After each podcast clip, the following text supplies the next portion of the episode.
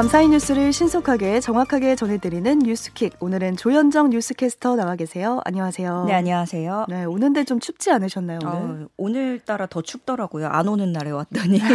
그렇죠. 금요일에 오늘 박성용 시사평론가가 예. 원래 대신 해주시는 자리인데 오늘만 조현정 캐스터가 해주시겠습니다. 네. 북한의 도발 소식부터 짚어보겠습니다. 북한이 어제 오전 탄도미사일을 발사했는데 14시간이 지나서 또다시 탄도미사일을 발사했습니다. 아, 네, 그렇습니다. 국, 군 당국은 지금 자세한 미사일 재원 등을 분석하고 있는데요. 먼저 북한은 어제 오전 7시 40분께 평양 순안 일대에서 동해상으로 ICBM을 발사했습니다. 발사 후 1단 추진체와 2단 추진체는 각각 성공적으로 분리가 됐지만 이후에 탄두부가 비행하던 중에 추력이 약해서 제대로 속도를 내지 못한 것으로 전해졌습니다. 음. 우리 군은 이 미사일을 북한의 최신 ICBM 화성 17형으로 판단하고 있습니다. 네. 어, 다음으로 오전 8시 39분쯤에 단거리 탄도미사일 SRBM 두 발을 발사했는데 최근에 북한이 잇따라 발사한 북한판 이스칸데르, 북한판 에이테크스 등의 계열로 추정이 됩니다. 음. 그러더니 밤이 되어서 9시 35분부터 49분쯤까지 다시 동해상으로 SRBM 세 발을 발사하고 포 80여 발을 쏘는 등 야간 네. 도발도 감행을 했죠. 어, 포격은 강원 고성 일대에서도 목격이 됐는데요. 다만 우리 영토나 국민 피해는 없었다는 게 군의 설명입니다. 네, 북한이 이렇게 무력 시위의 강도를 계속 끌어올리고 있는데 이제 북한의 남은 카드는 사실상 핵실험밖에 없다 이런 진단 나오고 있습니다. 네 그렇습니다. 북한의 박정천 중앙군사위 부위원장이 한미 연합공중훈련 Vigilant Storm에 반발한 뒤에 가장 끔찍한 대가를 치르게 될 것이다 라면서 특수한 수단이라고 언급을 했거든요. 음. 그리고 담화를 낸 시간이 새벽 시간이라는 점 이런 것들을 미뤄봤을 때 이번 도발은 미국을 압박하는 성격으로 보는 시각이 우세하고 네. 그러면 이 특수한 수단이 뭐냐 이게 문제인데 지금 미국과 러시아 대립이 심화하는 국제 정세 분위기 속에서 어 진작부터 그 푸틴의 행동이 어쩌면 김정은을 자극할 수 있다 이런 분석도 여러 나왔었거든요. 음. 지금 그래서 북한이 7차 핵실험 준비를 모두 마치고 김정은 위원장의 결 결심만 있으면 언제든지 감행할 수 있는 상황이라는 게 한미 정보 당국의 공통된 분석입니다. 음. 국정원은 빠르면 이번 주 내까지도 바라보고 있는 것으로 알려졌습니다. 아, 이번 주 내에 북한이 핵실험을 할 수도 있다 이런 전망이 나오고 있고요. 네. 북한의 도발에 윤석열 대통령은 한미 확장 억제 실행력을 강화하고 한미 안보 협력을 확대할 것을 지시했습니다. 네, 윤 대통령은 긴급 국가 안전 보장회의 NSC 상임위원회를 찾아서 관련 상황을 보고받고 한미 연합 방위 태세에 만전을 기하라고 지시했습니다. 음. 어, 상임위원들은 북한의 행위를 유엔 안보리 결의에 대한 중대한 위반이자 심각한 도발로 보고 강력 규탄했습니다. 한미는 공조 회의를 통해서 상황을 긴밀히 공유하고 북한의 어떠한 위협과 도발에도 연합 방위 태세를 더욱 굳건히 할 것을 확인했습니다. 네, 그런 의미에서 한미 양국은 연합 공중 훈련이죠. Vigilant Storm 기간을 연장했습니다. 네, 이 Vigilant Storm은 미군은 우리 공군 전투기 또 공중 급유기 등 140여 대, 미군의 전투기, 고공 정찰기 등 100여 대를 포함해서 모두 240여 대가 참여하는 대규모 음. 훈련입니다. 네. 이 훈련이 지난달 31일부터 시작을 해서 원래는 오늘까지였거든요. 그렇지만 기간을 더 늘리기로 했고 어, 연장을 어느 정도 하냐 이런 세부 내용에 대해서는 협의를 진행하고 있습니다. 네. 이번 비질런트 스톰에는 일본 이하쿤이 미군 기지에 주둔하는 스텔스 전투기가 최초로 국내 기지에 착륙해서 훈련에 참여하기도 했고요. 호주 공군도 처음으로 동참해서 공중 급유기 한 대를 투입하기도 했습니다. 네, 또 이 기간을 연장하니까 또 북한이 도발을 하고 이런 상황이 반복이 되고 있습니다.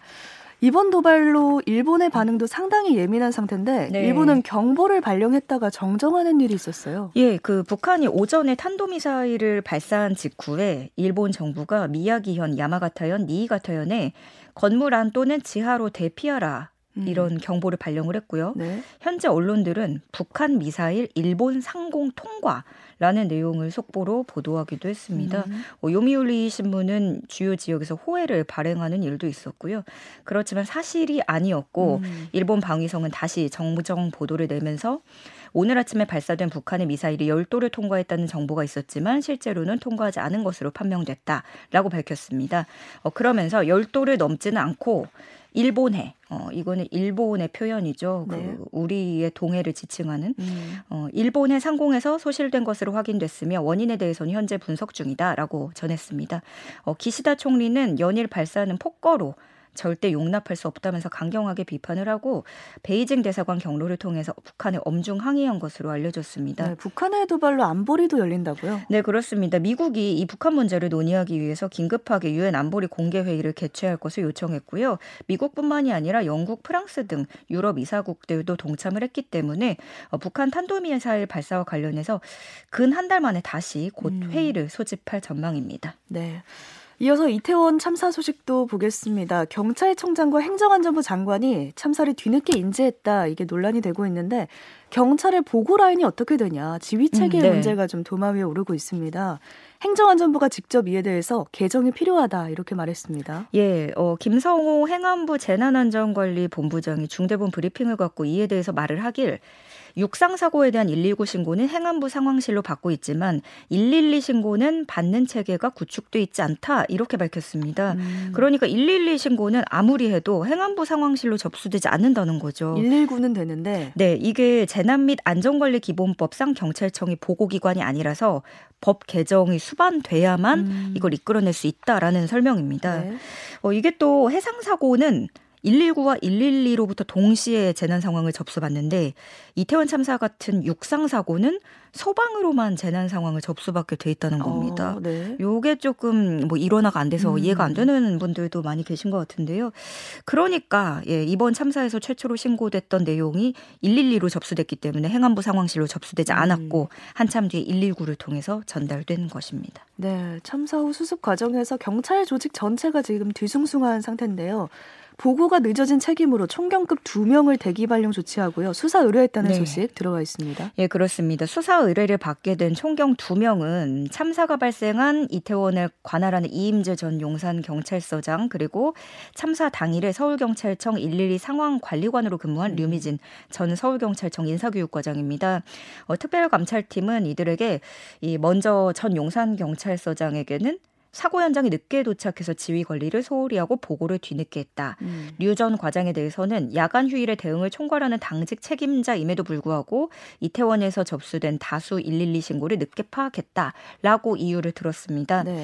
지금 이외에도 관계기관에 대한 경찰 특별수사본부의 강제 수사도 이어지고 있는데요. 경찰을 포함해서 용산 소방, 용산 구청, 교통공사 등 관련 기관에서 자료를 확보했고 다음 주부터는 관련자 소환도 시작할 방침입니다. 네. 방금 그 수사 의뢰를 받게 된 사람 중에 한 명이 당시 112 상황실 상황관리관이잖아요. 네. 참사 당일에 112 상황실을 이탈하고요. 참사 발생 후 1시간이 넘어서야 복귀를 했다고요? 네, 그 앞서 말씀드린 류미진 과장이죠. 총경인데요. 이날 오후 11시 39분에 당직을 서던 112 상황 3팀장으로부터 사고와 관련된 보고를 받고 112 종합 상황실로 복귀를 했습니다. 어, 11시 39분에요? 네. 바로 그 사고 발생 1시간 24분이 지난 시점입니다. 음. 당연히 당직 총괄자라면 상황실에 있어야 됐지만 부재 중이었던 거고요. 복귀한 시간은 서울 경찰청장이 당시 용산 경찰서장으로부터 첫 보고를 받은 시각보다도 3분이 더 지난 시점입니다. 아. 그리고 이때는 예상하시다시피 어, 자리를 비운 그 사이에 살려달라라는 음. 구조 신고가 끊임없이 돌아왔던 그런 들어오고 있었던 시점이었고요. 그래서 기동대 등을 출동시킬 수 있는 지휘권을 가진 류총경이 더 상황을 일찍 인지했더라면 초동 조치가 제대로 이루어졌을 수도 있을 것이다라는 지적이 나오고요. 이런 상황 보라고 당직을 서는 거잖아요. 네, 그렇죠. 그렇지만 여기서도 조금 온도차가 있는 게 음. 일선 현장에서는 이게 총경들이 돌아가면서 휴일 상황 관리관에 맞다 보니까 어, 상황 관리관 책상에 총경이 있다 보면 직원들이 불편할까봐 또 관례적으로 아. 자기 사무실로 가서 일한다는 그런 설명도 있어요. 그래서 좀 이거 당연히 문제긴 한데 음. 늘상 이렇게 좀 매뉴얼과 현장의 관례, 분위기의 괴리가 또 영향을 주는 것 같습니다. 네.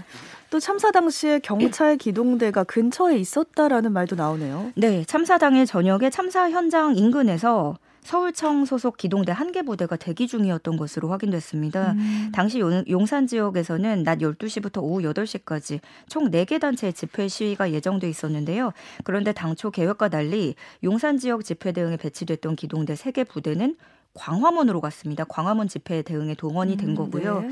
대신에 경기 남부청 소속 기동대가 투입이 돼서 오후 8시까지 용산 집회에 대응한 것으로 확인이 됐습니다. 음. 어, 그러니까 오후 6시 34분부터 압사 우려 신고가 여러 차례 들어왔지만 그 근처에서 머물면서 현장에 파견되진 않았던 거죠. 음. 어, 이상민 행정안전부 장관이 말했던 경찰 병력이 부족했다라는 말이 상당히 무색해진 상황입니다. 네, 한 개 기동대가 그 근처에 있었는데 음. 투입이 안 된 거니까요. 네. 기동대뿐만 아니라 이제 사복 형사들도 이태원에 집중 배치됐다고 알려져 있잖아요. 네, 그 참사 당일에 용산경찰서가 이태원에 병력을 배치한 게 총 137명입니다. 음. 그런데 그 중에 40%가량이 형사부서에 해당하는 것으로 확인이 됐습니다. 교통통행관리보다는 이게 형사부서라고 하면 마약사범이나 이런 것들을 관리를 하잖아요. 네. 조금 더 상세히 보면 교통기동대가 20명, 교통과 6명, 112 상황실이 4명, 형사과가 50명이 달합니다. 형사과 인원만 해도 교통기동대와 교통과를 합친 것의 두 배에 달하는 숫자가 배치가 된 거죠. 음. 물론 그 마약 범죄가 지금까지 워낙에 기승을 부렸고 국민들의 우려도 높았고 그래서 마약과의 전쟁을 선포하는 것은 당연히 중요하지만 이게 좀 한쪽에만 또 치우쳐서 교통 안전은 소홀히 했다라는 지적을 피할 수 없게 됐습니다. 네, 경찰 조직에 대한 이런 지적이 많이 나오면서 분위기 전체가 좀 상당히 가라앉아 있을 거다라는 어, 생각이 들고 일선 경찰들 사이에선 반발이 나오고 있고요.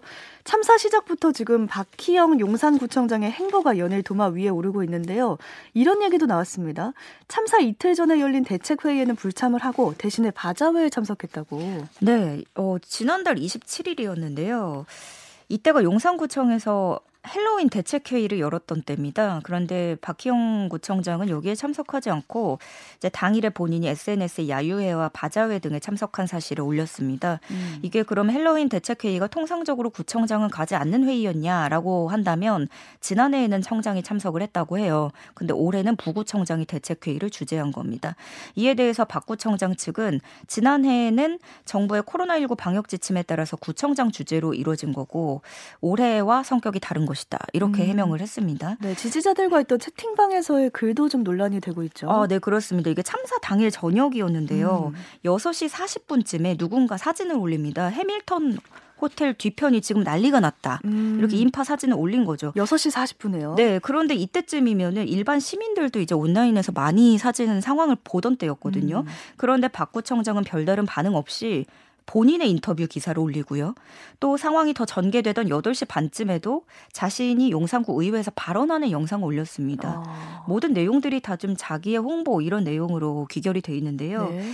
이미 참사로 한창 난리가 났던 시점에 SNS에 자신의 홍보 게시물을 올린 것도 이미 문매를 맞았었고 또 발언을 하기로는 또 구청에서 할 수 있는 역할은 다 했다. 축제가 아니라 현상으로 봐야 한다. 음. 이런 말을 하면서 공분을 산 적도 있었죠. 네. 박 구청장은 이제라도 참사를 수, 수습하겠다면서 테스 크포스를 구성하겠다고 밝혔는데 사퇴를 요구하는 목소리는 더 커지면서 지금 용산구청 홈페이지가 어, 사퇴를 촉구하는 게시물로 음. 도배가 되고 있는 실정입니다. 네.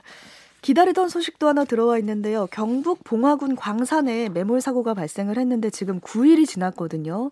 근데 어제 시추 작업에 성공을 했다고요. 네, 그렇습니다. 경북도 소방본부에 따르면 구조 예상 지점에 관통된 350에 내시경 카메라를 투입했습니다. 갱돈의 공간은 보였지만 어, 매몰자가 확인되지 않아서 좀또 음. 걱정이 되는데요. 교신을 시도하고 있는데 아직까지는 반응은 없는 것으로 알려졌습니다.